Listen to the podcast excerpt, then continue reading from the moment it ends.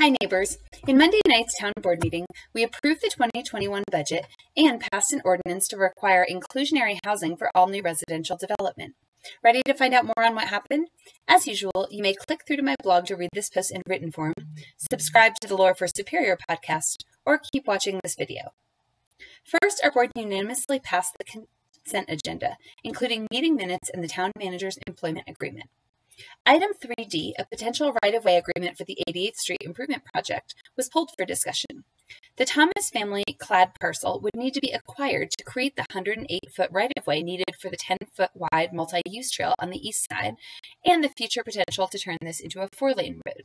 The negotiated value of this parcel is $280,000, a price some board members expressed concerns about.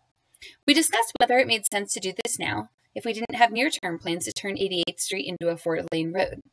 However, we've already built the multi use trail on the east side, so voting this down would likely require us to tear out that work if we couldn't come to an agreement on the town's acquisition of this right of way.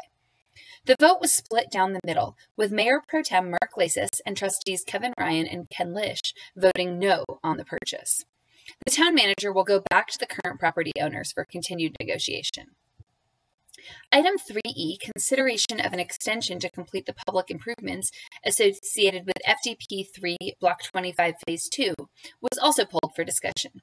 The Downtown Superior developer, RC Superior, requested an extension from December 31st, 2020 to September 30th, 2021. This extension would primarily accommodate the completion of landscaping on the northern half of Block 25. It passed unanimously. Finally, item 3F, a conservation easement for the former CenturyLink property, was also pulled for discussion. The primary reason for pulling it seemed to be for each person to express thanks to Boulder and Jefferson counties for their contributions. In the interest of time, I didn't speak up in the meeting, but I am very grateful for this contribution. I absolutely love this land, as evidenced by it being my Zoom background for our video calls, and I run its trails frequently. Item 4, the 2021 budget.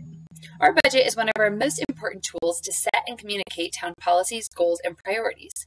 It totals $51.5 million across four different budgets. The town of Superior at $26.1 million, the Superior McCaslin Interchange at $1.3 million, the Superior Urban Renewal at $11.8 million, and Superior Metro District 1 at $12.2 million. The draft version of this budget was published on August 14th and discussed by the board in virtual meetings on September 10th and 21st. Finance Director Paul Nilles summarized the budget in light of our board goals, with highlights as follows. First, enhance financial stability and business retention. Continue to decrease the property tax charged versus assessed, and continue funding for economic development, including creating a new full time role for an economic development manager. Our second goal provide excellent public services and public infrastructure. Prioritize the maintenance of existing assets like street maintenance, Purple Park playground updates, park furniture replacement, landscaping enhancements, tennis court light replacement, and also utility system capital maintenance.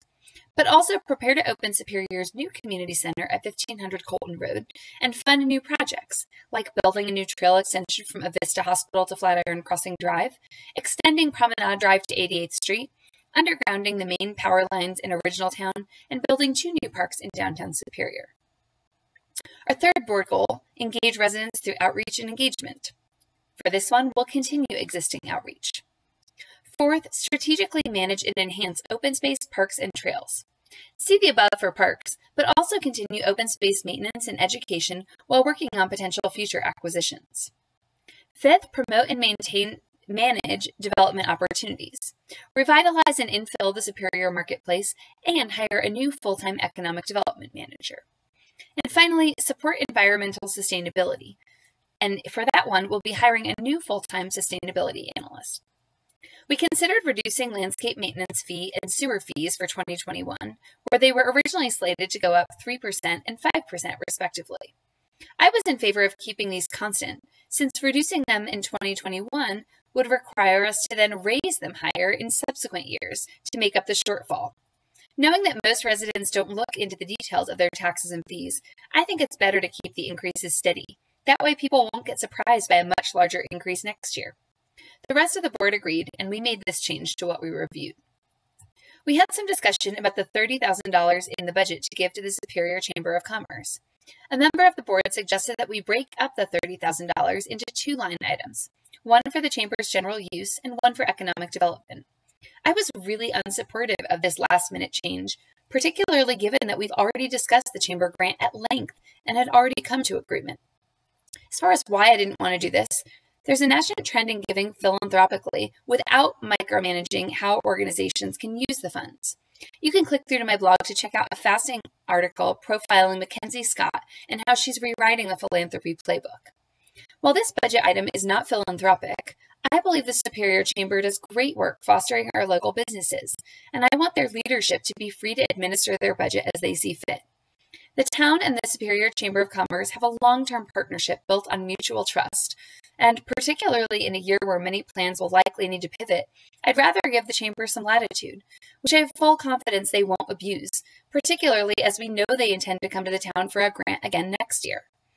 In the end, we agreed to divide the Chamber grant into separate line items on our budget sheet for historical record keeping, but not put any requirements on the disbursement of the funds.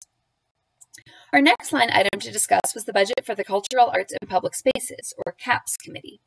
The initial budget for CAPS was set at $150,000, but it was reduced in our preliminary budget meetings down to $50,000, without CAPS getting to discuss this at a committee meeting and provide feedback.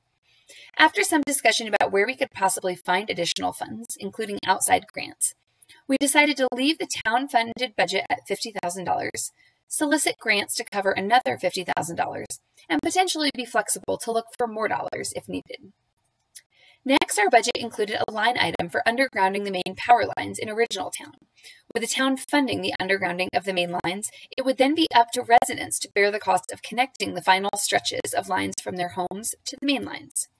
We discussed how to maximize Xcel Energy's commitment to pay for more of this if we spread it out over time, rather than do it all immediately, and ultimately directed town staff to see if the town can pay for it up front, but still get reimbursed from Xcel in later years. We also agreed to allocate $20,000 for homeowner outreach. Finally, we discussed the additional 4.197 mills that we are authorized to collect in annual property taxes without going to the voters for permission. We last discussed this at our June 2020 board retreat.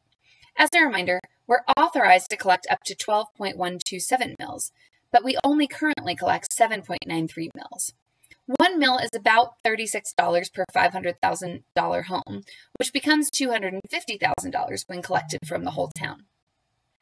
However, given several infrastructure areas where we currently are experiencing a long range budgetary shortfall, a member of the board suggested we may want to start collecting the full amount. We ultimately decided to wait until after the election to make any decisions on collecting the full allowable mill levy. When it came time to vote on the Town of Superior 2021 budget, the first resolution, levying general and library services property taxes for 21, passed 5 to 1 with trustee Ken Lish as the dissenting vote. The second resolution, approving the 2021 Town of Superior budget of $26.1 million, passed 4 to 2 with trustees Kevin Ryan and Neil Shaw as the dissenting votes. The third resolution approving the 2021 Town of Superior fee schedule, including a 3% increase in landscaping fees, passed 5 to 1, with trustee Neil Shaw as the dissenting vote. The ordinance appropriating sums of money pursuant to the 2021 Town of Superior budget passed 4 to 2, with trustees Kevin Ryan and Neil Shaw as the dissenting votes. Finally, we passed an ordinance modifying the Superior Municipal Code to remove landscape maintenance fees from the municipal code and include those fees in the government fee schedule by a vote of 5 to 1, with trustee Neil Shaw as the dissenting vote. Next, we unanimously passed the Superior McCaslin Interchange Metropolitan District budget, the Superior Urban Renewal Authority budget. We voted 5 to 1 to approve the Superior Metropolitan District number 1 budget by with trustee Neil Shaw as the dissenting vote. Finally, by a vote of 5 to 1, we passed a resolution amending the SMD1's service charge schedule, including a 5% increase in sewer fees, with trustee Neil Shaw as the dissenting vote. Our final item was considering an ordinance to add a requirement for affordable housing to be included as part of all new residential development in Superior. We last discussed this at our September 14th meeting, and I would encourage you to read my comments on that meeting before proceeding. I support affordable housing and also am in favor of mixing deed restricted housing units into non deed restricted housing developments, rather than segregating them and potentially creating blighted parts of town. However, I see the provision of deed restricted units to essentially be a tax on developers. And I understand that developers see it that way too, and are indifferent as to whether they pay a fee or provide deed restricted units. So, this ordinance essentially creates a limited pool of resources for us to provide inclusionary housing. And I want to see our finite resources used in the best way possible. Because of the requirement in this ordinance that the deed restricted units be comparable in design, size, and appearance to non deed restricted units, we're only going to be able to provide a few families with affordable homes. In contrast, if we remove the requirement for the deed restricted units to be comparable, we could potentially create many more affordable units with the same developer investment. Alternately, if we shifted from requiring deed restrictions on certain units to instead collecting an affordable housing fee, as Lafayette has done, or allowing for land donations or cash in lieu, as Longmont and Boulder have done, it would be another way to provide many more families with affordable homes, rather than putting qualifying families into luxury homes not designed for that purpose. The ordinance passed 4 to 2, with trustee Ken Lish and myself as the dissenting votes. Thank you so much for taking the time to listen to this recap. I really hope it's helpful. Our board is always open to hearing your comments, questions, and concerns. You may always email your feedback to townboard at superiorcolorado.gov or to me specifically at laura s at superiorcolorado.gov. As a reminder, any messages sent to a government email are part of the public record and will have your name attached. If you feel the need to write in anonymously, you may always comment at the bottom of my blog post recaps. Thanks again for listening and have a great week.